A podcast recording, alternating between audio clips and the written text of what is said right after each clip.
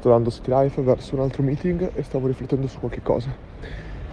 Quasi sempre, la, anzi sempre, l'informazione, non l'informazione, i contenuti sono divisi in due tipi. Eh, contenuti di intrattenimento, Spotify, Netflix, Amazon Video, eccetera, e contenuti invece di informazione, telegiornali, giornali, libri, eccetera. E anche i miei video cercano di essere di informazione, non di intrattenimento. Ecco, secondo me c'è un terzo tipo, perché tutto il giorno noi, quando abbiamo un momento morto, sediamo a metropolitana, camminiamo come sto facendo io adesso, dobbiamo per forza consumare i contenuti di informazione o intrattenimento, musica nelle orecchie e così via. Il terzo tipo di contenuto, secondo me, è un contenuto per cui non abbiamo bisogno di nessun device, ovvero è pensare secondo me non pensiamo mai, non ci fermiamo mai a pensare, dobbiamo essere sempre, costantemente collegati a qualche cosa, proprio perché forse non ci piace quello che la nostra voce interna ci direbbe, non ci piace che incominciamo a pensare, perché quando pensiamo ci poniamo davanti delle scelte, ci poniamo davanti delle domande, mi piace quello che sto facendo, come posso fare a essere più felice, cosa farò nella vita, sono delle domande che noi costantemente, costantemente la nostra generazione, ma la nostra generazione, questo momento storico vede assolutamente queste domande. Una delle cose più, più che spesso mi viene chiesta è ma come faccio a trovare la mia missione, come faccio a trovare il mio scopo? E questa domanda non viene fatta da ragazzini di 15-16 anni, come magari avveniva un tempo, oppure magari dal trentenne che è in crisi di mezza età. Viene fatta da chiunque. Una persona che va in pensione al giorno d'oggi, se ci va, 60 anni, sei ancora giovanissimo, non è più come un tempo che eri quasi praticamente in casa di riposo. Oggi, 60 anni, sei giovane, hai altre, un'altra vita almeno davanti da, da vivere. Fino a 80-90 anni ormai si può tranquillamente andare. E di conseguenza vedo veramente persone che stanno entrando in pensione adesso e si incominciano ad avvicinare a questo mondo e dire voglio crearmi un business, voglio viaggiare, voglio fare altre cose che non ho fatto in precedenza perché sono ancora giovane.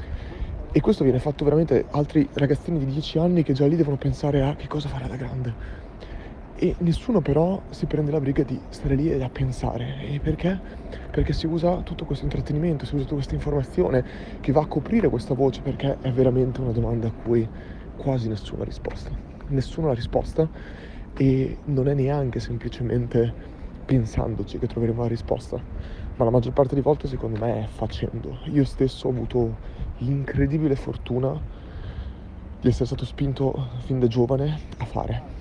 I miei genitori mi hanno sempre, ogni volta che io dicevo, ma mi piacerebbe fare quello, non è che loro mi lasciavano dire, ah, ti piacerebbe farlo? No, loro erano, mi, mi spingevano, ah, ma ti dicevo, voglio fare il pittore, mi piacerebbe fare design, volevo fare una cosa così. Il giorno dopo era, ok, andiamo a comprare la tela, i pennelli e incomincio a farlo mi piacerebbe fare la musica. Ok, aspettiamo Natale, ti prendi la pianola e cominci a suonare, suonare la chitarra.